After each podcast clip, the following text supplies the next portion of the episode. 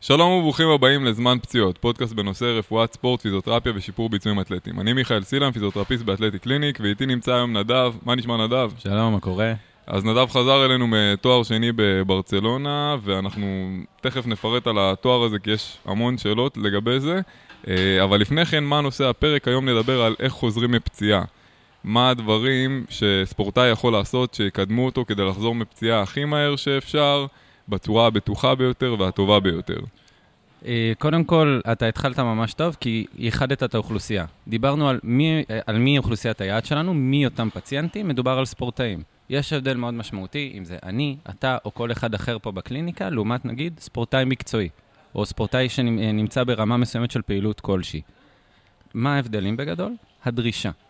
מגיע בן אדם, נמצא ב-X אינטנסיביות, אני עוד מעט גם אפרט מה האינטנסיביות הזו בדרך כלל כוללת, אבל הוא נמצא ברמת אינטנסיביות מאוד גבוהה, פתאום בום, הכל נחתך, הכל נפצע, אה, הוא פתאום נפצע, יכול להיות שהוא עבר ניתוח, וצריך להתחיל הכל מחדש. כל יום שעובר, אותו ספורטאי מאבד מהכוח שלו, מהשליטה שלו, מסיבולת לב הריאה שלו, וצריך לראות איך אנחנו מקדמים את אותו ספורטאי בכל אחד מהאלמנטים האלה. אוקיי, okay, אז בעצם אנחנו עכשיו נפרט איך אנחנו בעצם שומרים על כושר מיטבי בזמן פציעה, גם פציעות ארוכות, גם פציעות קצרות.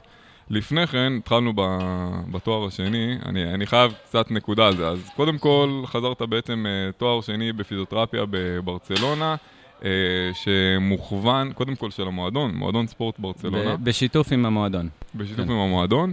אה, תואר די ייחודי, הרבה שואלים אותנו מה אתה עושה שם בדיוק, וזה להגיד שתשובה מנצחת מה בדיוק קרה שם, אנחנו לא יודעים, אבל, אה, אבל בוא, בוא תפרט לנו קצת על מה, מה המטרה של התואר, מה המהות. Uh, התואר עצמו, uh, אם אני אלך גם לפי השם המפורט של למה הוא מיועד, מיועד לפיזיותרפיסטים uh, שרוצים להתעסק בספורט קבוצתי, כלומר כדורגל, כדוריד, uh, כדורסל, אפילו רוגבי uh, וכולי.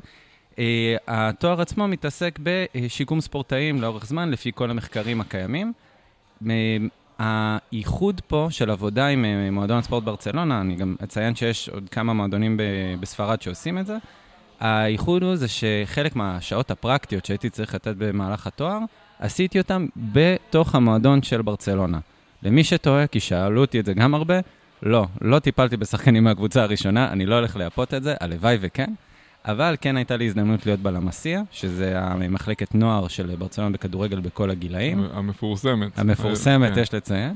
אה, יצא לי להיות עם הקבוצות הצעירות של הקט רגל, כדוריד, כדורסל, אה, כל, גם הקבוצות נשים. אה, ברגע שיש לך את ההזדמנות ללמוד מהאנשים האלה, ברגע שהמרצים שלך זה אנשים שהם חלק מהמועדון, זה נותן לזה נפח אחר. אתה מקבל פתאום גם, בנוסף למחקרים, שזה מאוד חשוב, אתה מקבל גם נפח מאוד uh, גדול של ניסיון שמגיע מהם, ואיך הם עושים את זה שם לעומת פה.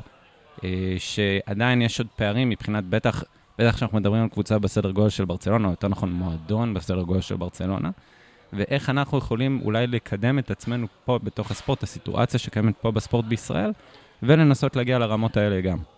אוקיי, okay, אז בעצם, קודם כל, אה, ספרד, מעצמת ספורט בכל אה, קנה מידה, טניס, כדורסל, כדורגל, אה, אתלטיקה ועוד ועוד ועוד. ככה התרשמות כללית מה, מהרצינות שהם לוקחים את זה, מה, מה, מה כזה שונה? זאת אומרת, אנחנו... קודם כל זה מתחיל מהגישה לזה. היום, אם אתה רוצה להגיע למועדון גדול, זה בדרך כלל כי כלול בתוכו הרבה מאוד דברים. אם אני, שוב, אני יכול להסתכל גם רק מהצד של הטיפולי-רפואי. יש לך, בכל קבוצה, יש לך רופא בשטח, אה, הוא נקרא טראומטולוג. אה, טראומטולוג זה מי שבאמת מטפל בפציעות בשטח, בדרך כלל עם איזו התמחות מסוימת באורתופדיה, התמחות מסוימת גם במחלות פנימיות, לפי מה שראיתי שם. ויש צוותים, אה, המון צוותים של פיזיותרפיסטים, רק בקבוצות הצעירות יותר בלמסיה. יש לך משהו בסדר גודל של שלושה, ארבעה פיזיותרפיסטים שנמצאים בסביבת ה, אה, בסביבה הטיפולית. יש גם עוד שני פיזיותרפיסטים שנמצאים בשיקומים הארוכים, חבר'ה שאחרי ניתוחים וכדומה, מכל המחלקות באים אליהם, למרכז הרפואי. אה, ובנוסף, יש את מה שנקרא ראדפטדור פיזיקו, שזה בחור, אה, שוב, משבצת שלא קיימת בארץ, פיזיותרפיסט, תואר שני גם עם התמקצעות בספורט, עם תואר כפול בפיזיולוגיה של המאמץ, שהוא מתווך את החזרה למגרש גם. אה, שזה גם נקודה שאנחנו ניגע כן, בה, ועל כי... זה, זה הדגש הגדול היום שאני רוצה לתת בעצם אה, בפרק, על, על כל השלב הזה של החזרה למגרש, על הדגשים הקטנים האלה שאנחנו פה הרבה פעמים בארץ, בגלל שא', אין לנו את התפקידים האלה בהגדרה, וב', השונות בין, ה, בין הדרך עבודה של המועדונים ושל הקבוצות ספורט, אה, בעצם לא, לא קיים אצלנו, אצלנו התפקיד הזה שהוא כל כך מכריע בשיקום. אה, כן, וחשוב לציין למה. אה, כמו שהתחלנו לדבר על זה קודם, אם אני פתאום זולג קצת מנושא התואר אה, ומה קרה שם למה שקורה גם פה בישראל בפועל, או בכללי הסיטואציה מטופלים, יש לך מטופל, בין אם הוא ספורטאי, בין אם הוא לא, יש לך איקס זמן שאתה איתו, עד שהוא מרגיש יותר טוב, ואז הוא, אתה יכול לקחת את ההחלטה של לאיזה פעילות הוא יכול לחזור. אני חושב שהדוגמה הכי קלה להתייחס אליה זה באמת צולבת, ששם יש פרוטוקול מאוד מפורט, מאוד מובנה. בדרך כלל באחרי האזור של החצי שנה בטיפולים של צולבת, שהכל מפורט והדרגתי ויפה. אפילו בכל הפרוטוקולים שאתה תקרא, יש uh, gradually return to sport. אחלה. מה אומר, כן. בדיוק. לא, לא ברור לאיפה מתקדמים מפה. Uh, אז אתה יודע, אם אני, אם, אם אני, אתה או כל פיזיותרפיסט אחר פוגש את זה בשגרה, הוא יכול לבוא ולהגיד, כן, ריצות קלות, בהדרגה אם אתה מרגיש שאין כאבים, טיפה לשחק כדורסל, לנסות לראות איך אתה עם כדור, זה בדרך כלל הסיטואציה שקורית. אבל היום אנחנו כבר יודעים, שבטח בהתייחסות לספורטאים, שהחצי שנה הזאת וההחלטה המאוד שרירותית הזו של איך חוזרים לספורט, זה לא עובד יותר וזה מקדם פציעות חוזרות. אז היום, אה, בעיקר באירופה, מתייחסים לנושא של איך אני מתווך את החזרה למגרש. אני לא יכול, אה, עם בן אדם שהיה מחוץ למגרש, כמה שהעבודה לקונדישנינג שלו והסיבולת לב ריאה שלו הייתה טובה, וכמה שהוא חזק, אני עוד לא יכול לבוא ולהגיד לו, כן, תקשיב, מה, תעשה שינוי הכיוון, יאללה, אין כדור, בלי כדור, קבלת החלטות, אה, זרוק, זרוק הכל על המגרש. זה לא עובד ככה. אנחנו, מעבר ל-X זמן שהוא צריך לשיקום, צריך גם לעזור לו להחזיר את היכולות האלה בהדרגה. זה לא קורה סתם ככה. אז כן. איך אנחנו בשלבים מוקדמים, אז בעצם נקודה מצוינת. אני רוצה לשאול עכשיו את השאלה, אה, בסוף אני ספורטאי לצורך העניין ש, שעשה פציעה חמורה.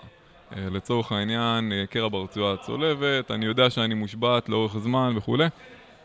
מה אני צריך לעשות בשלבים מוקדמים, כדי שכשאני אגיע לחצי שנה, שבעה חודשים, שמונה חודשים, תשעה חודשים, זמני חזרה כבר לקבוצה, לאימון ספציפי, מה הדברים שאני יכול לעשות בשלב מוקדם שיעזרו לי להגיע לשלב הזה מוכן יותר. אה, משהו שחוזר על... בהתחשב בעובדה, לא, לא, לא אמרתי את המובן מאליו, אבל למי שזה לא ברור, אז בהתחשב בעובדה שבזמן הזה אני לא יכול לעשות הכל. זאת אומרת, אני עדיין מוגבל בכוח שלי, ביכולת הגופנית, בעבודה מסוימת, כי אין לי עדיין את היכולות האלה. מה כן אני יכול לעשות, וזה הדגש שאני רוצה לתת פה, מה, מה כן אפשר לעשות כדי לקדם את הדברים האלה, ואני לא אגיע בפער גדול מדי בזמן החזרה למגרש ה, ה, שאני באמת מוכן כאילו תיאורטית. אז אם אני מתייחס לזה באופן הזה, אתה הזכרת שוב, באופן טבעי, כשאנחנו חושבים על ניתוח ברצועה צולבת, אנחנו עכשיו חושבים על הקונטרה-אינדיקציות. מה לא יכולים לעשות, מה אי אפשר לעשות, ושוב, בצדק, אנחנו לא רוצים לסכן את המטופל. אבל מהנקודה הזאת, דווקא כפיזיותרפיסטים, אנחנו צריכים להיות בצד הפוזיטיבי יותר. לבוא ולהגיד, מה אני דווקא כן יכול לעשות בשביל לקדם את המטופל. עכשיו, אם אני נכנ... חוזר לנושא שדיברנו עליו קודם, נושא של דרישה של אותו ספורטאי. אחד, אחד הדברים שבאמת כיף לעשות בתוך מועדון בסדר גודל של ברצלונה זה שהכל מתוקשר והכל מאוד ברור. שחקן נפצע, מגיע מאמן, מגיע אחראי כושר שם, אומר, תקשיבו, היינו ב-X יחידות כושר, יחידות כושר אה, מורכב מדברים כמו המורכבות של המשימות או האינטנסיביות של, ה, אה, של הקבוצה שהיו בה. מפורט לזה, כאילו. מפור... כן. מפורט למשך X זמן. ככה בדרך כלל בונים את הנושא של יחידת כושר. אוקיי? זאת אומרת, אה, במקום השאלה... אה, כמה פעמים בשבוע אתה מתאמן, והבן אדם אומר לך את החמישה ימים או שישה ימים בשבוע, כמה יחידות אימון, וזאת השאלה היותר מדויקת, כמה יחידות אימון אתה מתאמן בשבוע, ומה קורה ביחידות אימון האלה מבחינת אינטנסיביות. יש לי אימון אה, התאוששות ביום ראשון. אה, של 45 דקות, וביום ראשון בערב יש לי עוד אימון שהוא קצת יותר אינטנסיבי, וביום אה, שני בבוקר אה, אימון טכני, ו... זה, זה הפירוט שאנחנו רוצים להגיע אליו ולהבין ממנו ולגזור ממנו משמעות לשיקום שנייה עכשיו. למה אני הופך את זה בשיקום. אפילו הנקודה שאמרת של היה לי אימון אינטנסיבי, גם פה יש לך סקאלה שלמה של מה זה אומר בכלל אינטנסיבי. יש הבדל אם uh, הם עשו משחקונים באותו יום, לבין אם הם עשו פשוט uh, אימוני אתלטיקה באותו יום. שניהם יכולים להתיש באותה מידה, אבל המורכבות הופכת את האימון ליותר אינטנסיבי בהכרח. Okay. אוקיי. אז זה גם משהו שחשוב להתייחס אליו. אה, אז יש לנו באמת הדרישות, ומטופל מגיע אלינו, ואני צריך למצוא את הדרך הטובה ביותר מראש לקדם את היכולת שלו לעמוד באינטנסיביות הזאת. מה זה אומר? איך אני עובד איתו על סיבולת לב ריאה? ברוב המקרים אני רואה דברים כמו אופניים. זה יכול להיות עבודה במים או בבריכה, שזה גם משהו שנהיה יותר נפוץ פה בארץ. אה, יכול להיות משהו שאנחנו לא עובדים עליו מספיק, הנושא של מהירות תגובה. אפילו לשמר דברים כאלה, עבודה עם, אה, עבודה עם מורות. להתחיל להגיע למצב ששחקן מצליח לקלוט את הקיואים האלה, גם אם זה רק עבודה עם הידיים. מי שדיבר על זה פעם, אני חושב שזה היה אה, אורי קופר, הוא דיבר על זה בזמנו, שאחד הפערים היותר גדולים בין uh, כדורגלן ישראלי לכדורגלן אירופאי, תמיד מדברים על נושא של קצב. קצב, קצב, קצב, pace, pace, pace. מה הכוונה פה? זה לא בהכרח המהירות ריצה או המהירות 100 מטר של אותו ספורטאי, כמובן שיש שחקנים מהירים יותר, מהירים פחות, אבל זה בהכרח המהירות תגובה. וכמה, נגיד, בכדורגל, הכדור מצליח לרוץ קדימה, כי בזה תלוי הקצב של המשחק, לא בכמה שחקן רץ. זאת אומרת, הפער הוא לא בעצם במהירות של השחקן, הוא בחשיבה שלו, אה, בתנועה של הכדור ובקבלת החלטות שלו. כן. זה, זה הפער שאנחנו רואים, זה מדיד גם, זאת אומרת, מדדו את זה לעומת אה, ליגות אחרות, ליגות אירופאיות, לעומת. נקודה מעניינת, לא מספיק. האמת שחיפשתי את הנושא של מהירות תגובה וכמה זמן לוקח אה, לשחקן לקבל החלטה. כן. אה, יש מחקרים מאוד בוסריים, לא, גם קשה מאוד לנתח מה זה אומר קבלת החלטה. כי קבלת החלטה יכול להיות להחליט לעשות דריבל, זה יכול להיות להחליט למסור, להחליט לבעוט, להחליט להרים. קשה לדעת, קשה בהכרח לאמוד את זה, כי קשה באמת לתפוס את הנקודה הזו של אומרים, טוב, הוא לקח החלטה באותו רגע. זה לא כזה שקוף. נגיד את זה ככה. אז, ומה הדרך העבודה על זה? זאת אומרת, אה, בתור, זאת אומרת, העבודה על זה, זה השילוב של העבודה עם מורות, עבודה על, גם בשלבים מוקדמים, שלצורך העניין השחקן עוד לא יכול לעשות שינויי כיוון, איך אתה מבצע דבר כזה? אה, יש לנו באמת את האפליקציה, בלייספוד, בלייספוד, תודה, כן. לרגע ברח לי השם. באמת עבודה עם בלייספוד, כל רגע שהוא יכול באמת לעבוד על, אה, על תגובה לכל גירוי, תגובה לכל אור שיש, אני צ, צריך שזה יש, יישמר ברמה כלשהי, ברמה הנוירולוגית. זאת אומרת, העבודה הקוגניטיבית הזאת, או העבודה העצבית יותר, היא רלוונטית גם בגפה עליונה, גם uh, בעבודה שהיא לא פונקציונלית בתוך העבודה הספציפית של המשחק. בכל דבר בעצם, כדי לאפשר לנו uh, לשמר את היכולת הזאת ולחזור טוב יותר ומהיר יותר למשחק. זה בדיוק זה. זה כמו בהרבה מקרים שאתה נתקל בהם, ששחקן, אתה סך הכל רואה שהטסטים בסדר, הרגל חזקה, הוא, אין ממש אסימטריה, הוא הולך טוב, הוא רץ טוב, אבל הוא אומר, אני, אני כאילו עייף, אני לא מצליח להגיע לכדור, אני לא רואה את זה קורה, כאילו אני, אני עוד לא שם. זה מה שהשחקנים קוראים uh, כושר משחק. בדיוק, לא אתה ב... מבין? כן. זה, זה מורכב, הנושא, שוב, כושר משחק מורכב מכל כך הרבה אלמנטים, אבל זה, זה משהו מאוד בולט, שזה עוד דרך לגשר על זה. כן. ברמה המערכתית יותר. זאת אומרת, בגלל זה אנחנו רואים שחקנים, ש... ודיבר על זה אז בכנס שעשינו פה לפני כמה ימים, אה, דיבר על זה פיליפו, הבחור שעושה את השלב חזרה למגרש באיזוקינטיק, הוא דיבר על ה conditioning, uh, בעצם בשלב מאוחר, נגיד בשיקום צולבת, כל ה conditioning הוא צריך להיות uh, ספציפי לספורט. זאת אומרת, אני כבר את הכושר האירובי של השחקן, אני לא משיג באופניים או בריצה על ההליכון או סתם ריצת uh, שטח, אלא את הכושר האירובי שלו, אני, אני, האלמנט של הכושר האירובי, אני אעבוד אותו, אותו uh, במגרש, אוקיי? בפונקציה ספציפית. אה, זה מהבהב לי? כן, וואו, אוקיי. אה, מה זה הבקבוק הזה? בקבוק רציני. וואו, באמת רמה. מזכיר לי שאני צריך לשתות. אה, אני צריך גם. כן. אני שוכח כל הזמן. לא, אבל זה יחשב לך אצלי. אה, לא, לא, לא. אז אני לא ארוס לך את המדד, את המאזן. אני כבר יומיים עומד ביד. אה, כל הכבוד. כן. וואי, מגניב. היה לי רוויה. בקיצור, אוקיי, אז, אה, אז בעצם הכושר משחק הזה שאנחנו מדברים עליו, אז מורכב מהרבה אלמנטים, כן. ואחד האלמנטים אז זה בעצם הכושר האירובי הספציפי, זה מה שהוא דיבר עליו, אה, אחד הדברים שהוא דיבר על, עליהם פה, פיליפו, והוא, והוא דיבר על השימוש שלו ב-GPS, אוקיי? זה גם משיחות ש, שדיברנו איתו ושהחבר'ה המאמנים אצלנו שהיו אצלו בהשתלמות עכשיו, חזרו עם הרבה מידע לגבי... אה, העבודה עם ה-GPSים בשלב של חזרה למגרש. כן. מה, אה, מה, מה, מה ראית שם? אז זהו, זה מאוד נפוץ גם באירופה. כי זה האנגלים נגד הספרדים. לא, זה... פה, יכול להיות שזה... לא, האמת שזה עניין של סטנדרט אירופאי וזהו. כן. אפילו הייתי אומר סטנדרט כלל עולמי, סביר להניח שזה גם מה שקורה בארצות הברית, אוסטרליה וכדומה. מה שקורה עם GPSים, קודם כל דיברנו באמת על הצורך שלנו באמת למדוד את הדרישה של השחקן. עכשיו, אנחנו יכולים...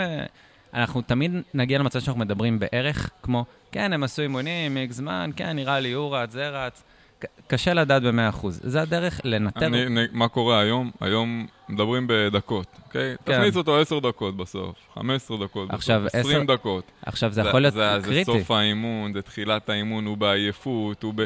באיזה שלב, זה עשר דקות אינטנסיביות או שזה עשר דקות קלות? בדיוק. הוא מוכן לעשר דקות האינטנסיביות האלה? זה יכול להיות עשר דקות הליכה, זה יכול להיות עשר דקות בהיי ספיד ראנינג, זה יכול להיות עשר דקות בספרינטים. אה, בספרינטים באים והולכים. אז בעצם החידוש הוא שב-GPSים, כאילו הנתון המשעמם של, אה, כמו שאנחנו רואים הרבה פעמים במשחקים, שאומרים לנו, הוא רץ במשחק אה, 11 קילומטר. זה לא מעניין. אוקיי? Okay, הנפח הכללי זה הנתון האחרון אולי שאני אסתכל עליו ב-GPS, הנת, הנתונים שהם מסתכלים עליו, עליהם, וזה מה שהחבר'ה המאמנים שחזרו, אחת התובנות שהם חזרו, זה בעצם החלוקה אה, למקטעים של, אה, סוג של חילקו את זה לזון, אוקיי? זון 1, זון 2, זון 3, זון 1 זה נגיד, אני זורק מספרים, זה לא בדיוק, אבל נגיד 10 קמ"ש עד 12 אה, וחצי קמ"ש, כן. זון 2, 12 וחצי עד, אה, לא יודע, 16, וזון 3, 17 קמ"ש ומעלה. ואז אני, ואז בניטור עומסים של שלב החזרה למגרש, אני בעצם אומר לו, אוקיי, אני עכשיו בונה תוכנית כזאת שמתחילה ב... 25 אה, דקות אה, זון 1, 10 דקות זון 2 ו-3 דקות אה, של זון 3 באופן כללי, ואז ה-GPS אומר לי, תשמע, זה, זה מה שהוא רץ, הוא רץ עכשיו במהירות הזאתי שלוש דקות. במהירות הזאת הוא רץ uh, בסך הכל, ואם אני לא הגעתי לצורך העניין לדבר הזה, אז אני יכול לתת לו להשלים. זאת אומרת, סיימתי את האימון, את הסשן, ואני רואה שבסך הכל הוא רץ רק uh, אה, 14 דקות בזון אחד ורציתי 20 דקות, אז אני נותן לו עוד 6 דקות, בוא תמשיך, uh, לא יודע מה, להקיף את המגרש, או... זאת אומרת, ככה אני יכול לנטר באמת את העומס uh, בשביל החזרה הספציפית. אה, ולעשות את זה בצורה ממש מדויקת, בלי להעריך, אה, וואי, הפעם זה היה קשה, הפעם זה היה קל, או אני לא יודע. אז זהו, היום גם משתמשים בזה גם בהכרח למניעת פציעות גם. לראות כמה שחקן באמת מעמיס על עצמו, כמה שחקן באמת נמצא בעומסי ספרינטינג גבוהים, עומסי האצות והאטות גבוהים, שזה גם נמצא עם קורלציה לפציעות, בטח לפציעות uh, צולבת. וברגע שיש לך את היכולת לאמוד את זה מבעוד מועד, שוב, אתה מפסיק לשחק בנדמה לי. אתה כן. יכול באמת גם לנהל רוטציה כן. בהתאם לסיטואציה. אני יודע היום על מועדונים, אחד המאמנים שלנו שעובד במועדון אה, גדול בנוער כבר, הם עובדים, הם כל, כל אימון, אחרי האימון, יושבים המאמנים שעה וחצי אה, ומנתחים... אה, והם מנתחים GPS לכל השחקנים, זה מטורף. כן, בארץ כן. זה כבר, אבל אני יודע, יכול להיות שיש יותר, אבל אני יודע רק על שני מועדונים בארץ שכרגע עושים את זה ברמת הנוער. מקווה שזה לאט לאט יתפתח, בסוף הטכנולוגיה היא קיימת, היא יחסית זולה, אה, זה רק צריך להשקיע בזה זמן ו- ולהבין את החשיבות של זה.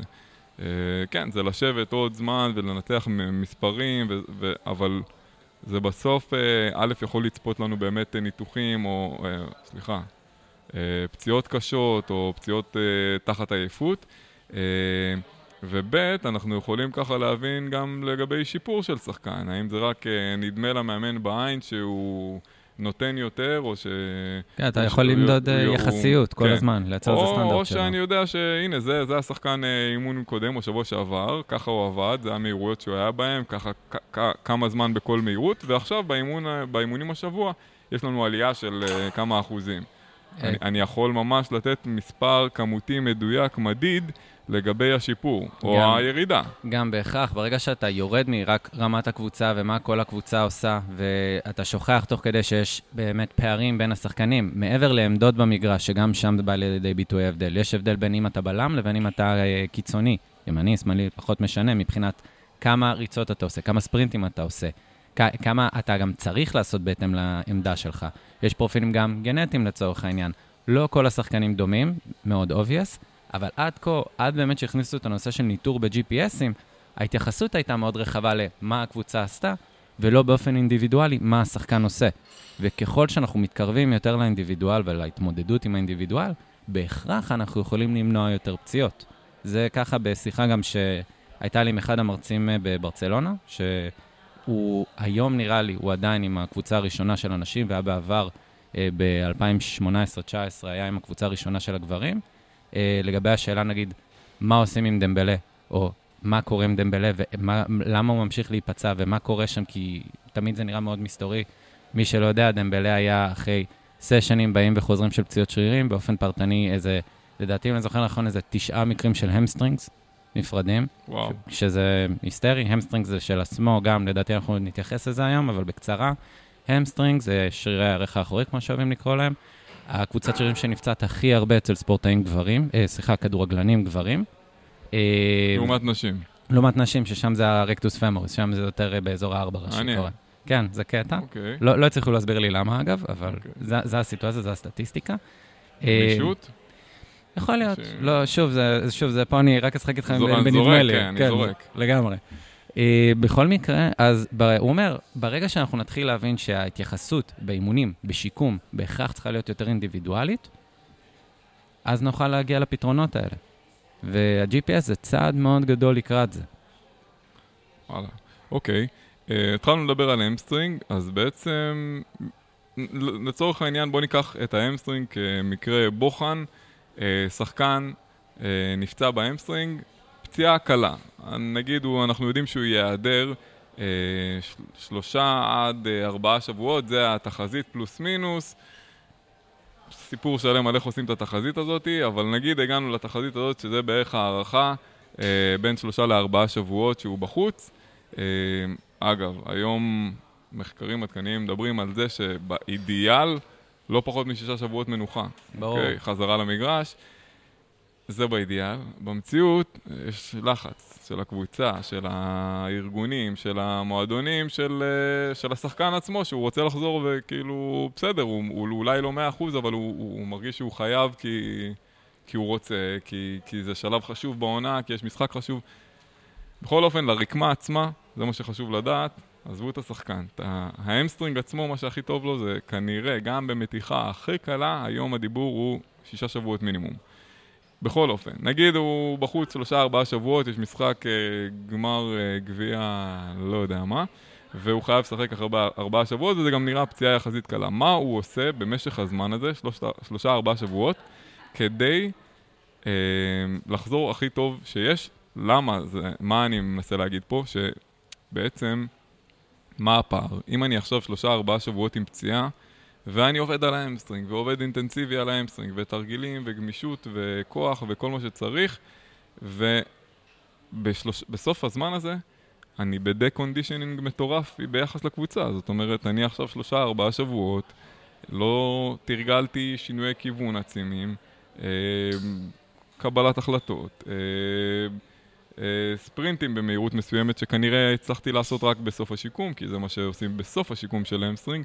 אה, אז איך אני מגיע לשלב הזה, לשלב האחרון, ואני לא נמצא בפער הזה, זה מה שקשה להדביק. הרבה מהפציעות החוזרות, או פציעות אחרות שקורות בעצם בחזרה, זאת אומרת, השחקן עשה פציעה, אה, אני לא מדבר על הפציעות הקשות, או הארוכות יותר, שבעצם אחריהם, אז היה לנו את הדוגמה של... אה, קליי תומפסון, כן. שקרע צולבת ועשה שיקום וזה, חזר כמעט אחרי שנה, בום, קרע אכילס. האכילס שלו, התאומים, כל הקלף, כל, כל הקומפלקס האחורי של השוק, בזמן הזה, עבר עומסים אחרים לגמרי, עם כל האינטנסיביות של שיקום צולבת, עבר עומסים אחרים לגמרי, וברגע שהוא היה צריך כבר לחזור למגרש, הרקמה לא עמדה בעומס. איך אנחנו מונעים אה, מקרים כאלה, מקטינים את הסיכון אליהם, ואיך אני בעצם חוזר בצורה הטובה ביותר, ולא נשאר עם הפער הזה של השלושה-ארבעה שבועות שלא התאמנתי עם הקבוצה. אה, מעבר באמת למה שדיברנו קודם, על conditioning וסיבולת לב ריאה וכדומה, הדוגמה דווקא של hamstrings היא, היא, היא מצוינת. אה, קצת אה, בהתאם למה הסיפור עם hamstrings, כמו שאמרנו קודם. אה, hamstring, גם הסיפור פה זה אה, שיעור מאוד גבוה של קרעים חוזרים. עד היום, מבחינת תחזיות, לפי מחקרים, אנחנו נמצאים, למרות שאנחנו יודעים למזער את ה-injury rates של כל, אחד, של כל אחת מהפציעות כיום, הדבר היחיד שנשאר מאחור זה hamstrings. אנחנו עד היום לא באמת יודעים לנהל את החזרה הזאת. הפציעות החוזרות ממשיכות לקרות, שוב, בקייס על כדורגלנים, יכול להיות אבל בכל ספורט אחר. וגם צריך להגיד, הזמני חזרה רק עולים. זאת אומרת, אם פעם היו אומרים בקרע בדרגה גבוהה, אז שלושה חודשים, אז היום יש גם מחקרים שמראים קרע בדרגה גבוהה, זה לא מאוד נפוץ, אבל זה קורה, אז הדיבור הוא לכוון לשנה. שנה שיקום קרע ב hamstring, שזה זה המון, זה, זה מטורף, זה אבל כנראה, אבל כנראה שהנה, הסיפור של דמבלה מוכיח שהניסיונות האלה להחזרה מוקדמת שוב ושוב ושוב, לא... דמבלה לא... זה גם סיפור של עוד הרבה גורמים אחרים, אבל שוב, זה בעיקר ספקולציות מהתקשורת כן. וכדומה, לא משהו שחשפו אותי מן הסתם באופן אישי. אה, אבל ספציפית ל hamstrings, נכנס הנושא, שוב, אני השתמשתי במילה ספציפי, אז אני אמשיך איתה עד הסוף. נושא של עיקרון הספציפיות בתרגול. בכל, בוא נאמר, המרווח בין להצליח להחזיר שחקן אחרי אימונים של Nordic hamstring, אימונים של uh, uh, diver, אימונים של uh, הרמות אגן, הכל טוב ויפה. אבל הפער ברמה של העבודה העצבית, העבודה, בוא נאמר זה הקשר השרירי עצבי, בין להחזיר שחקן לספרינט, אפילו קווי, רגיל, בלי קבלת החלטות, לרמת האינטנסיביות שיש לך בתרגול, היא לא קרובה. היום מתחילים לדבר דווקא במונחים של לעודד יותר תרגולי ספרינטים כמה שיותר מהר. להתחיל להכניס תרגולי ספרינטים, תרגילים ספציפיים, שוב, בצורה מנוהלת. לא להחזיר עכשיו שחקן כדורסל עם uh, כדור ויאללה, אלא בהכרח להצליח uh, לעבוד בצורה הדרגתית, בלי כאוס, בצורה קווית, בצורה ישרה, עם... Uh... אני, אצטט את רומן, תמיד אנחנו שואלים אותנו, מה, מה, מה הכי טוב כדי להשתפר בספרינט? מה, מה, איזה תרגיל? לעשות את זה, לעשות את זה? ספרינט. כאילו, ספרינט. ספרינט, לגמרי. אתה רוצה להשתפר בספרינט, תעשה ספרינטים. רומן אמר את זה לפני כולנו, מה, זה כן. לא... ואז אז בעצם, זה גם העבודה, זה התזה שעשית, נכון? אה, עבודת גמר, לא תזה, עבודת עבודת גמר. עבודת גמר של התואר השני, בעצם על, ה, על החזרה, על הספציפיות של תרגילי hamstring. אה, ספציפית ל-Nordic hamstring. Nordic hamstring זה תרגיל שעכשיו מאוד באופנה, הוא נמצא, זה התרגיל מוכוון hamstring היחיד בפרוטוקול של פיפא 11 פלוס. כן. אה, בחיזוקים וחימומים לקראת אה, אימונים וכניסה למגרש. מילה על פיפא 11 פלוס, פיפא 11 פלוס זה בעצם אה, פרוטוקול שנבנה על ידי קונסורציום של רופאים, פיזיותרפיסטים, מאמני כושר, מאמני כדורגל, שישבו ובעצם מיפו את הפציעות הכי נפוצות בכדורגל, ובנו התערבות, תוכנית התערבותית של חימום, שכולל גם חימום אקטיבי, ריצות קצת וגם מעט תרגילי כוח, שהצליחו להוכיח על ידי בדיקה של אלפי שחקנים, שזה מוריד אה, סיכון לפציעה חמורה ב... אם אני זוכר נכון, משהו כמו איזה 30 אחוז, ופציעות uh, קלות במשהו כמו 45-50 אחוז, uh, וכל הזמן בודקים אותו ומשנים אותו. Uh, יש עכשיו גם לקידס, פיפא 11 פלוס לילדים, אה, ובכל אה, מועדון שמכבד את עצמו בעולם, אז יש אה, שלט גדול, הם הפכו את זה גם, הם, הם נתנו, בכל השפות הם תרגמו את זה, עשו לזה כזה אינפוגרף כזה קל ופשוט, וכל מועדון שמכבד את עצמו מתחיל עם החימום הזה, וככה אנחנו מאפשרים להקטין סיכון לפציעות חמורות וקלות. במינימום התערבות, כי אנחנו יודעים שבעצם קבוצות כדורגל במיוחד, יש להם זמן אימון שהוא מאוד יקר והם לא רוצים עכשיו לבזבז את הזמן הזה על... אה, על חיזוקים כלליים ככה. כן, וזה. הם רוצים משהו שהוא באמת, וזה evidence base וזה נבדק ונחקר שוב ושוב ותוצאות מטורפות. אה, אז בעצם... וגם לא גוזל זמן, כן. שזה מה שחשוב. כן. ואתה אומר שה-Nordic הוא התרגיל היחיד הספציפי שם. כן. אה, שוב, בכמה דרגות אמנם, כן. שזה סבבה, אבל... אני רציתי לראות אם הוא בהכרח עובד על כל ה-risk factors, על כל הגורמי סיכון של פציעות hamstring שמקורם femoris long head. שוב, אנחנו ככה מדברים על hamstrings ככלל, אבל hamstrings מורכב משלושה שרירים שונים, כל אחד מהם אה, יכול להיפצע במנגנון אחר. לצורך העניין, semimembranosus נפצע בהכרח רק במתיחה, ב- overflexion, זה בדרך כלל התצורה הכי נפוצה שלו, לעומת biceps femoris long head, שהוא הכי מוטה לפציעות, והוא קורה בספרינטים. אה, שזה בדיוק ככה הנושא, ולפ... ובדרך כלל כשמדברים על פציעת hamstring זה יותר נוטה לכיוון ה-biceps femoris. יש כמה דברים שיכולים להשפיע על הפציעה הזאת, חוץ מדברים שנכונים לכל פציעה, כמו גיל, תזונה, איך הוא ישן, דברים חשובים, אבל אם אני מתייחס בהכרח למכני... מים. מים, נכון, מים. אני עכשיו בתוך זה, אני עכשיו כן, כבר יומיים בתוך זה. אתה מרגיש שזה משפר אותך אנחנו תכף נעשה הפסקה שאני אלך לעשות פיפי, למה אני... סתם. אה, כן, אבל כן, זה גם חלק מהגורמי סיכון ב-hamstring. אה, וואלה, אוקיי, אז בעצם רצית לבדוק אם זה עובד גם על הגורמי סיכון האלה, כן, ה-Nordic, ו... על כל הארבעה. תן לי את התשובה. השורה התחתונה, אני לא יכול להגיד ש-Nordic hamstring זה רע, בסדר? זה לא כן. רע, זה תרגיל טוב, אבל אני לא יכול להפיל את כל יהבי על, על Nordic hamstring. כן. יש דברים כמו נגיד, אני אפילו, בוא נאמר, גם המחקרים קצת מוטים בהקשר הזה, כי לא כולם בחרו, אה, בחנו עוד התערבות, מעטים מאוד שבחנו את זה מכל המאמרים שקראתי, אבל ספרינט בכל זאת נשאר הדבר שמייצר את האקטיבציה הספציפית ל-biceps femoris long head בפער. אחרי בדיקות, אה, באיזה סקירה שעשה ון טילר, עשה, סליחה, במחקר, לא, במקס, אה, לא בסקירה, עשה בדיקות EMG, שם, שם אלקטרודות? אלקטרודות, תודה, וואו, ברח כן. לי. שם אלקטרודות אה, לבחון אה, אה, תגובה שרירית בכל אחד מהראשים של, ה, של ה-hamstrings, ופתאום הוא ראה שיש פער עצום בין מה שאנחנו עושים בספרינט למה שאנחנו עושים ב, אה, ב-hamstring, או ב-diver, או בכל מיני תצורות של Nordic hamstrings. אז, אנחנו, אז פתאום מתחילים להגיד, אוקיי, אולי, אולי טעינו כל הזמן. אולי באמת העבודה הזו בספרינטים זה מה שאנחנו צריכים להתחיל מוקדם יותר. אז השאלה, אם אני, אנחנו חוזרים לשאלה המקורית, מה הדבר שהייתי עושה מעבר ל-conditioning בשביל להחזיר שחקן כמה שיותר מהר? זה להתעקש על ספציפיות, כמו שפיליפו אמר. שוב, לא בתוך כאב, רק בהינתן העובדה שאין לו כאבים אה, בזמן הליכה ושהוא סימטרי והכל טוב ויפה. אמ, אני חייב להיכנס לספרינטים כמה שיותר מהר, כי זו הדרך כרגע, כפי שנראה, הטובה ביותר לעודד את החזרה הזאת. אוקיי, okay, אז, אז זה, זה נקודה טובה. לגבי פציעה שהיא, אה, נאמר, אה, קצרת טווח יחסית. מה עם פציעות אה, שלוקחות יותר זמן, אוקיי? אז נתנו כדוגמת הצולבת, אבל נגיד גם קרע אכילס זה שיקום מאוד ארוך. פציעות סחוס או מניסקוס מורכבות, גם אתה בחוץ מספר חודשים, לברום, פציעות כתף, פריקות כתף, אוקיי? זה, זה, זה פציעות שאנחנו יודעים שיש מראש אנחנו יודעים שזמן החזרה למגרש יהיה... ייקח זמן. כן. איזה אלמנטים כדאי לספורטאי אה, לעבוד עליהם בזמן הזה, כדי בעצם להגיע, שוב, עם המינימום פער שאפשר? אה... בואו נחלק את זה לשלבים השונים. נגיד, תחילת שיקום, אוקיי? אני בתחילת שיקום אה, אחרי קרע באכילס. מה אני יכול לעשות אקסטרה? כי אנחנו יודעים ש... אני לא מדבר עכשיו, שוב, אנחנו... אני חוזר להתחלה. זה, זה לא מכוון לאוכלוסייה הרגילה. מדבר, מדברים על ספורטאי או מישהו שזאת המטרה שלו, אה, והוא מוכן להקדיש לזה זמן, והוא מתאמן פעם, פעמיים ביום באופן קבוע, ובשיקום הוא, הוא יישאר כל סשן לשעתיים, שעתיים וחצי, אם לא פעמיים ביום שעתיים.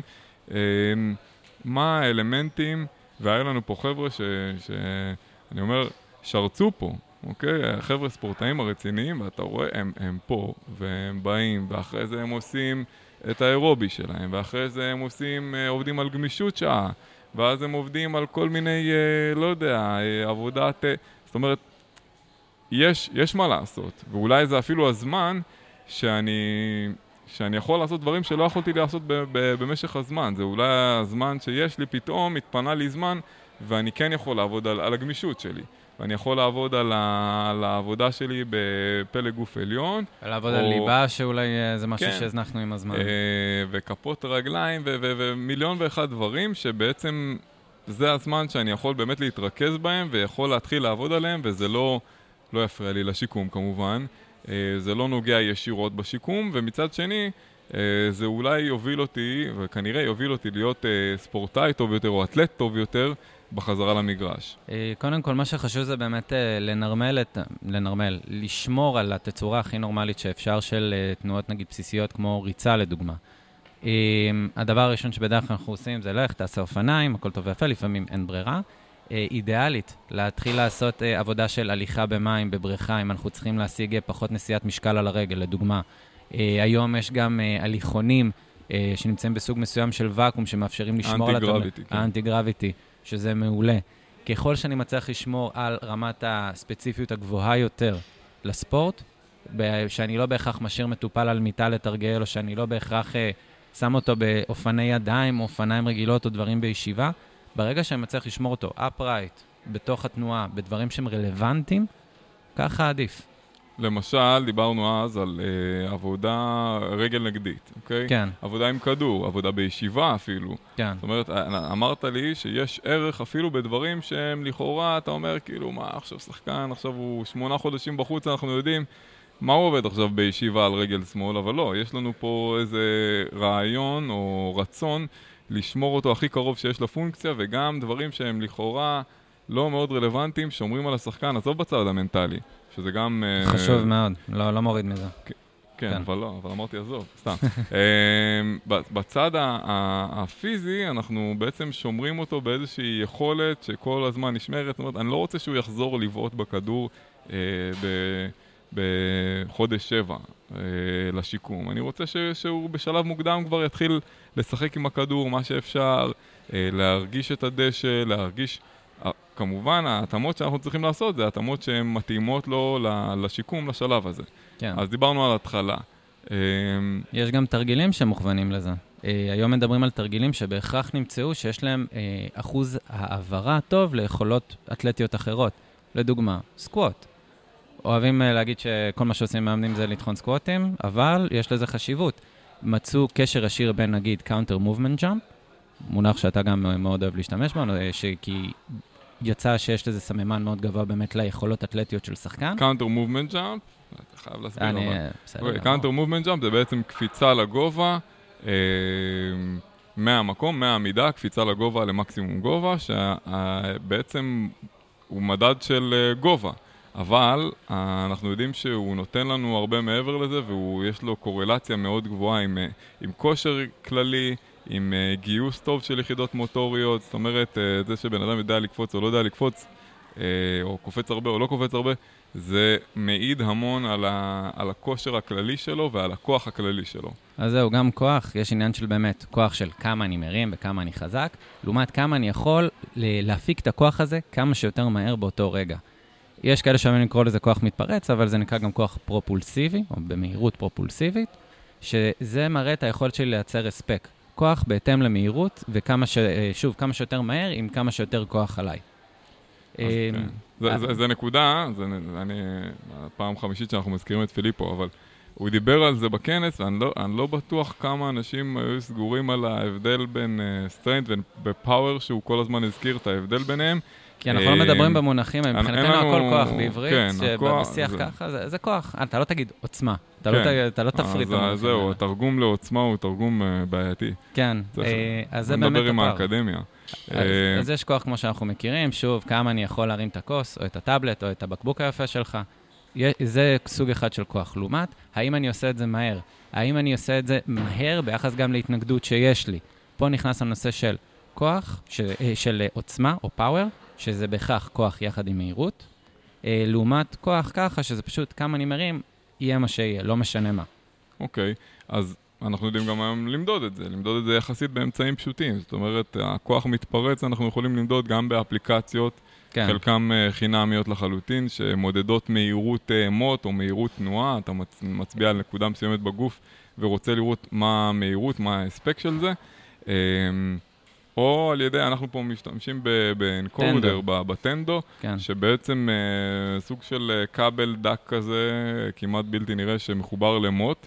אה, ובעצם בעבודה הזאת, המאמנים והפיזיותרפיסטים יודעים להגיד האם הבן אדם נמצא בטווח עבודה שהוא עובד על כוח מתפרץ, האם הוא בטווח עבודה שהוא עובד רק על כוח, מה המטרה שלנו. זאת אומרת, איפשהו התפיסה, שרווחה פעם, אבל היום כבר כמעט ולא תשמע את זה, של אל תרים משקולות כי זה יעשה אותך איטי, הייתה בגלל ההבנה שבעצם אם אני מרים הרבה הרבה משקל, ואני עושה את זה בצורה איטית, אני בעצם אה, עושה איזושהי הסבה של סיבים של שרירים אה, לסיבים איטיים.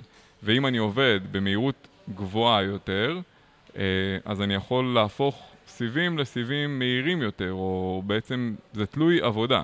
עכשיו שוב, כמו שאמרת, אנחנו רוצים להרים הכי הרבה והכי מהר. זאת אומרת, זה לא מספיק לי רק עבודה מהירה עם אה, גומיות ושום התנגדות. אני רוצה גם עומס חיצוני גבוה וגם עבודה מהירה. זה מה שיהפוך את השחקן לאתלט טוב יותר. אז באמת, אה, כוח ומהירות באופן הזה נמצאים ביחס הפוך. בהכרח, אם אתה תרים יותר, או שתהיה באחוז אחד הרם גבוה, בהכרח זה יקרה לאט יותר. אה, ואם אתה מרים פחות, זה בהכרח יקרה מהר יותר. הרעיון בהספק זה תמיד למצוא את המקום הטוב הזה באמצע, ברמת ה-50-60 אחוז, ומשם לייצר את העבודה הזאת.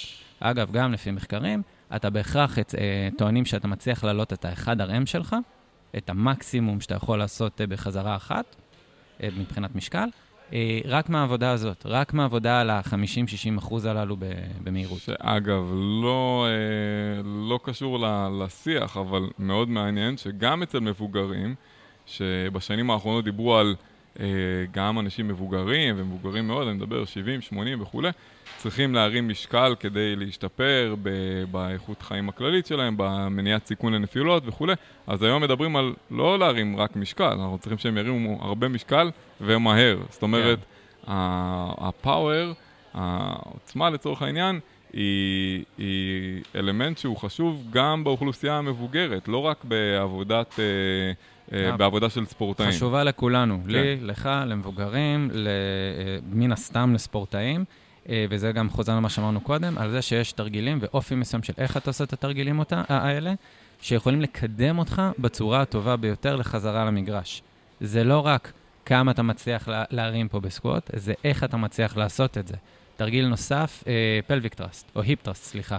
גם, לפי מחקרים, מקדם, כמה ש... מקדם בצורה יותר טובה את היציאה קדימה. כל נושא של באמת יציאה מהמקום, ספרינטים וכדומה. מצאו קורלציה פה בין hip thrustים, שזה תרגיל עם העברה טובה, ליציאה הזאת קדימה. אה, אז זה עוד דוגמה לתרגיל שאני, אתה יודע, באופן מאוד שרירותי, ברוב המקרים, אתה יכול כן להחליט לתת אותו, לא להחליט לתת אותו, אבל זה בהכרח צריך להסתובב לך בראש בתור מה, אה, אפילו תרגילים בסיסיים, יוכלו לשרת את החזרה של הספורטאי קדימה. אוקיי. Okay. אמ, טוב, מעולה. שלב, בוא, בוא נדבר נגיד על שלב אמצעי או אחרון. אז דיברנו עכשיו על מהירות, אז מה אני יכול לעשות בעצם בשלב הזה? אז, אז עבודה עם, אה, עם, כמובן בריכה זה תמיד חוזר על עצמו, אבל עבודה בבריכה היא עבודה שהיא בכל שלב יכולה להיות רלוונטית. משלב ראשוני שבקושי אפשר לשאת משקל וכולי, ואז אנחנו בעצם מדמים אה, תנועה אה, קיימת עם משקל מאוד נמוך על הגפה. עד uh, עבודה בשלבים יותר מאוחרים, שאנחנו רוצים לצורך העניין להתחיל לעבוד עם בן אדם על כוח מתפרץ, על האלמנטים ה, ה, של הגידיים, ה, המתפרצים. Uh, גם שם, עבודה במים בשלבים מוקדמים היא הרבה יותר קלה והרבה יותר פשוטה. וגם הסיבולת לב רעה כן, גם בגלל הסיבה שיש לנו בעצם uh, ירידה במשקל של הגפה או של הגוף, וגם בגלל שה... המים נותנים איזושהי תמיכה 360 אה, שבעצם נותנת איזשהו ביטחון.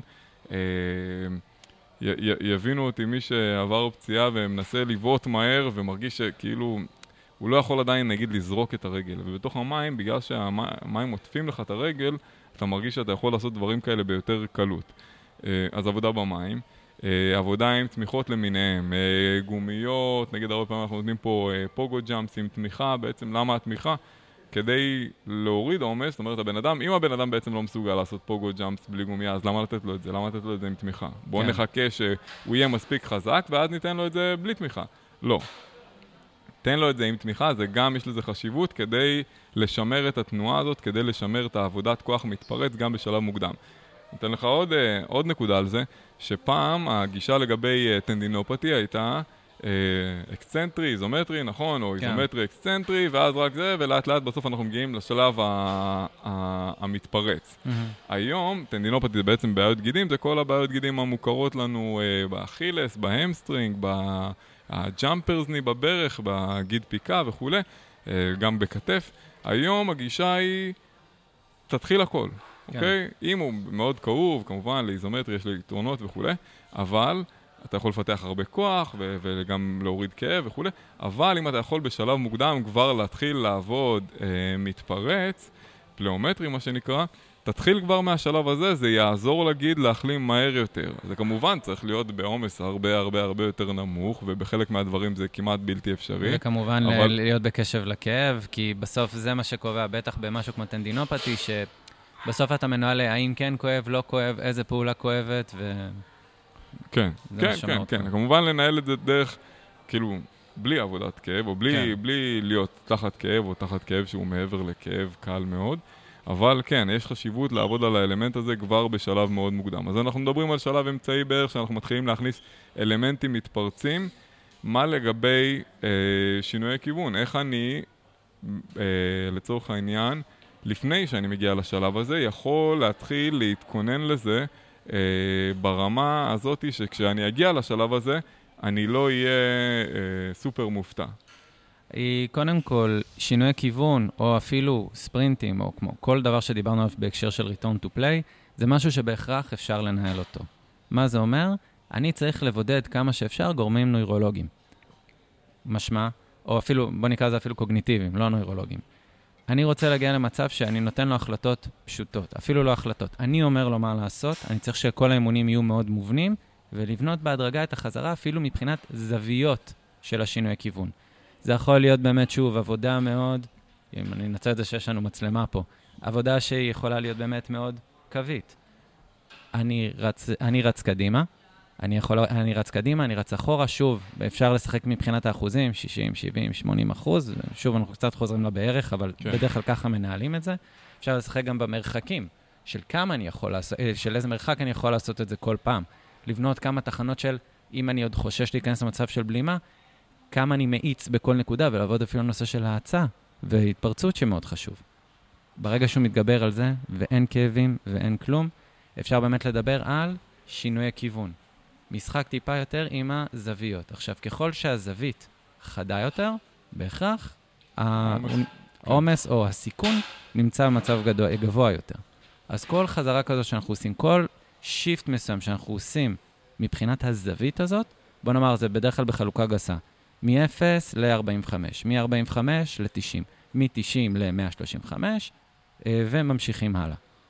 בר... אה, שוב, שהכי מסוכן זה בין 135 אה, ל-180, ששם באמת אה, רוב הדברים היותר קשוחים קורים, רוב כן. הצולבות קורות שם. וככה אנחנו יכולים לנהל את החזרה הזאת, ואני עוד לא הכנסתי לא קבלת החלטות, לא כדור ולא כלום. את כל זה אתה עוד מנהל בלי מרכיב קוגניטיבי.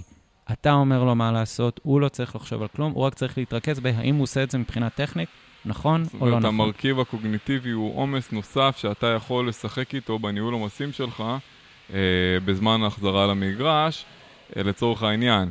אם עכשיו אני נתקע בשלב מסוים עם מישהו, אני יכול להוסיף, זאת אומרת, נגיד ב-90 מעלות או ב-135 מעלות, הוא אה, הרבה יותר איטי משמעותית, או כבר יש לו איזה כאב, או חשש, או פחד, אני יכול להתחיל לחזור איתו אחורה שלב, לצורך העניין ל-45 מעלות, ולהוסיף לו מר...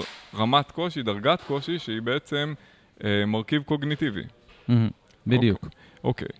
אה, עוד דבר שאני אגיד, שאנחנו רואים פה אה, מניסיוננו, שאחד הדברים שנעלמים מהר אה, בזמן שיקום, זה, זה טווחי תנועה. זאת אומרת, בעיקר סביב הירכיים והקרסוליים.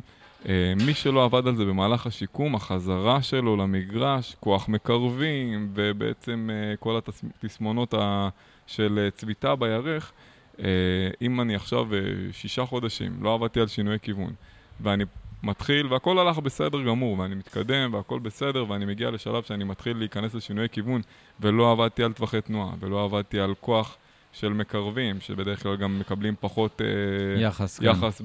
בשיקום צולבת, שאנחנו הרבה פעמים עובדים בעיקר על מרחיקים ומסובבי ערך חיצוניים וכולי, ופתאום עומס כזה, אז אם, הם, אם לא עבדנו על זה בשלב מוקדם בשיקום, החזרה הזאת תהיה קשה, והרבה פעמים אנחנו רואים מקרים של צביטה בירך ושל uh, uh, מתיחות כאלה ואחרות במקרבים. Uh, ועומס כללי במקרבים, ואנחנו צריכים לשים את הדגש בשלב מוקדם גם על הדברים האלה, למרות שזה בשלב מוקדם בשיקום, לכאורה לא חשוב לנו, אבל זה, זה האקסטרות שאנחנו מדברים עליהם, שספורטאי שיש לו את הזמן ו- ויש לו את הרצון ואת, ה- ואת התשומת לב לדבר הזה, צריך לשים, לשים גם דגש על הדברים האלה. אה, לגמרי, וככה אנחנו גם בונים את ה... שוב, את התיווך הזה ואת החזרה ההדרגתית הזו למגרש. אז כמו שאמרת, זה, זה יכול להתחיל באמת מטווחי תנועה, ועבודה מאוד בסיסית של כוח שריר, ולהפוך את זה לעבודה ספציפית יותר של כוח שריר ולא כללית, ועבודה על סיבות לב ריאה ונוירולוגי, וכל אלו עדיין לא, מת- אה, עדיין אנחנו צריכים תמיד להיות באיזה סוג של צ'ק על העבודה הספציפית של ההאצות, האטות, שינויי כיוון, ואז כמובן אחר כך מכניסים עבודה עם הכדור. עכשיו, מה מאוד חשוב להגיד, וזה דאגו להזכיר לנו כל הזמן, כשאתה עובד עם ספורטאי, אתה לא מלמד אותו לשחק כדורגל. ברוב המקרים, אלא אם כן, שוב, זה איזה מקרה כמו דמבלה, שזו הפעם היחידה ששמעתי במודע שמתערבים. אני מלמד אותו לשחק, סתם, לא. כמובן. אוקיי. Uh, אתה לא מלמד אותו לשחק כדורגל. אתה לא פתאום תלמד uh, שחקן מקצועי איך לבעוט נכון יותר, או איך, uh, איך למסור נכון יותר, או לתקן לו את הטכניקה בדריבל. לא, אתה תעדיף כמה שפחות להתערב בזה. איפה אתה כן מתערב? במה הוא עושה בלי כדור. האם באמת השינוי פוקוס, אתה יודע מה? יש אימון שמאוד אוהבים לעשות בברצלונה, היום גם במנצ'סטר סיטי, זה נקרא רונדו. מה זה רונדו? בוא נקרא לזה אחד באמצע או שתיים באמצע. יש לך ארבעה, חמישה שחקנים מסביב, ויש לך אה, שני שחקנים באמצע שצריכים לחטוף את הכדור. אפילו השחקנים, מן הסתם, שלא עם הכדור, עצם זה שיש להם אה, שינוי, איזה shift מסוים בריכוז, לרדוף אחרי הכדור ולהתאים את עצמם לשינוי כיוון של מה שקורה מסביבם, זה לבד גם אה, דרישה קוגניטיבית מאוד גבוהה, שאנחנו צריכים להתייחס אליה. וגם פיזית מאוד גבוהה. גם פיזית מאוד גבוהה, לגמרי. כן. יש פה גם מימד תחרותי פה, הרבה, כן. דבר, הרבה דברים נכנסים לתמונה פה. כל פעם שאנחנו אה, מנהלים את החזרה הזאת, כל פעם שאנחנו מוסיפים עוד אלמנט בהכרח- של קבלת החלטה, אנחנו מעלים את האינטנסיביות של התרגול. איך אמר אה, אחד המאמני כושר בברצלונה, לדעתי בקבוצת אה, הוקי דשא, הוקי דשא זה גם קטע שם, כן, אוקיי. כן, הוקי דשא. הוא אמר, אני יכול לטרטר מישהו בהרים, ב- ב- במונסרט או במונסני שם בקטלוניה, אני יכול לטרטר אותו לעשות ספרינטים. האם הוא יתעייף? כן, כן. הוא יתעייף. האם אני יכול לעשות את זה בצורה אלטרנטיבית בשימוש עם גורם קוגניטיבי אחר שיהיה אפילו יותר אינטנסיבי? חד משמעית, כן. ברגע שאני אה, מכניס עוד אלמנטים קוגניטיביים, אני בהכרח מעלה את רמת האינטנסיביות, לעומת אם אני עושה את זה בלי כדור, או בלי קבלת החלטה. וזה נושא מאוד חשוב להזכיר, אה, שאני רוצה להעלות פה, בגלל החשש של אה, פיזיותרפיסטים לעבוד בתוך ספרינטים, או בתוך דברים כאלה, כי אומרים, מה, הוא, הוא הרגע עשה את זה, הוא עשה את זה עם כדורסל, הוא צריך עשה זה... להגיד, רגע, נדב, הפיל שבחדר.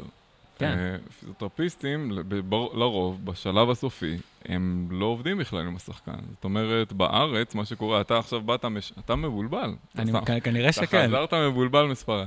אה, אז שם יש לכם את האדפטדור הזה. ש- ריאדפטדור. שהוא... זה לא ההוא ש... זה לא המלחמת שברים? זה המתדור, כמעט. כי היית קרוב. אוקיי. אז, אז הבחור הזה, שהוא בעצם איזה פיזיו בכיר, שהוא עובד על המגרש. בארץ, לצערנו, המצב הוא הפוך לחלוטין. זאת אומרת, ברוב המקומות, אה, הפיזיו הראשי הוא, הוא ממש לא יהיה על המגרש. זאת אומרת, על המגרש יהיה עבודה או עם המאמן כושר, או עם מאמן כללי, או עם פיזיו שנמצא על המגרש, שלרוב, אה, מטעמים כאלה ואחרים, הוא פחות בכיר. אה, ובעצם השלב הכי קשוח, ה-return to sport, השלב שבו יש הכי הרבה פציעות חוזרות, מבוצע על ידי הדמות הכי פחות אה, מוסמכת ובעלת אה, אה, תראה, שוב, ידע ספציפי. לא רוצה אומרת, להוריד אנחנו- מכבודם של, לא, אה, חס מאמנים וחלילה, וזה, אבל, אבל- אה, אבל אני מתכוון בסוף, בשיקום, אם, ה, אם המטרה שלנו זה להחזיר את הבן אדם עד הסוף, אה, ובצורה הטובה ביותר, ו- ועם עם עין של פיזיותרפיסט שיודעת להסתכל על כל הליקויים הביומכניים ואחרים, ומדידות מדויקות וכולי, אז שזה אגב, אני, אני מכניס פה בסוגריים, זה, זה, ה, זה ה, הקונספט פה, ש, כן. שתמיד אומרים לי, אבל למה אתם צריכים את, כאילו, את כל השטח דשא הזה? אז פה כן. היה פה עכשיו את הכנס, היו פה 85 פיזיותרפיסטים, אמרו לי, אה, בואנה, מה, מה אתם עושים עם כל השטח דשא הזה? אז בעצם המטרה היא שבניגוד ל... ל או עזוב בניגוד, אז אם, אם במקום אחר, אז בן אדם לפני חזרה למגרש, אז הוא עושה סקווטים וקופץ ו- וזה, אין לו באמת יכולת לעשות במכון לא ספרינטים, לא שינוי כיוון, לא שום דבר. זאת אומרת, אתה מחזיר בדרך כלל, במכון פיזיותרפיה קלאסי נאמר, אתה מחזיר שחקן שלא ראית אותו פעם אחת עושה ספרינט בכל הכוח, ולא ראית אותו עושה שינוי, שינוי כיוון. כיוון, ולא ראית אותו עושה שום דבר כזה, אולי על uh, שינוי כיוון מאוד מאוד קצר, אבל בטח לא במהירות uh, uh, גבוהה או במהירות שהיא סאב-מקסימלית. Um, uh, בגלל היבטים של חוסר במקום ובשטח, ופה כאילו המטרה הייתה לעשות uh, רצפה גם שהיא מדמה בסוג המשטח, שזה מאוד חשוב, שזה דשא, שאפשר לשחק איתו, שאפשר לעשות פה את השינויי כיוון עם פקקים, ואנחנו יודעים את המשמעות של זה, ויש על זה אה, אין סוף מחקרים, ואיפה למקם את הפקקים ומה בדיוק עושים. אה, כדי בעצם לראות בתנאי מעבדה, עם ניתוח תנועה, עם ניטור עומסים וכולי, בתנאי מעבדה, פה, לפני שאנחנו מחזירים אותו בכלל למגרש, איך הוא בשלבים המתקדמים יותר בש- בשיקום, ואפילו היה לי שיחה על זה עם איזה פיזיותרפיסט שאמר לי, אבל אתם לוקחים סיכון.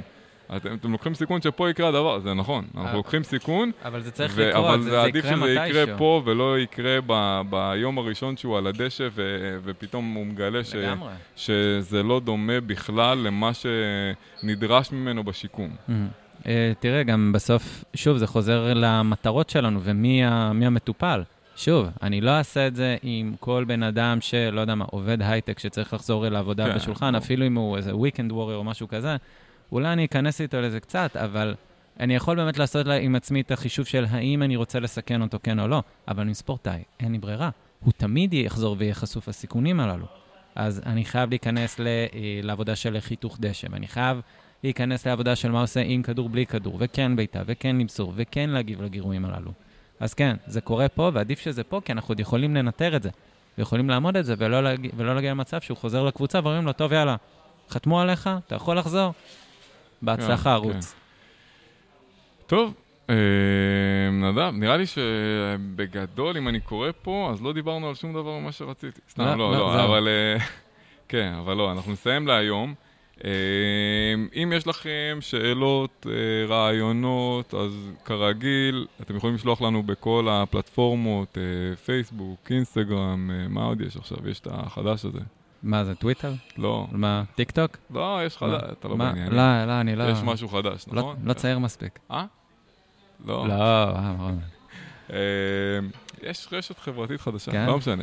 אנחנו עוד לא שם, אנחנו לא שם. אז במייל וזה וכולי, מוזמנים לשלוח לנו שאלות, ונתראה בפרק הבא. תודה רבה. בשמחה, שמחתי לראות אותך, את הבקבוק, את הכל, שיהיה בכיף.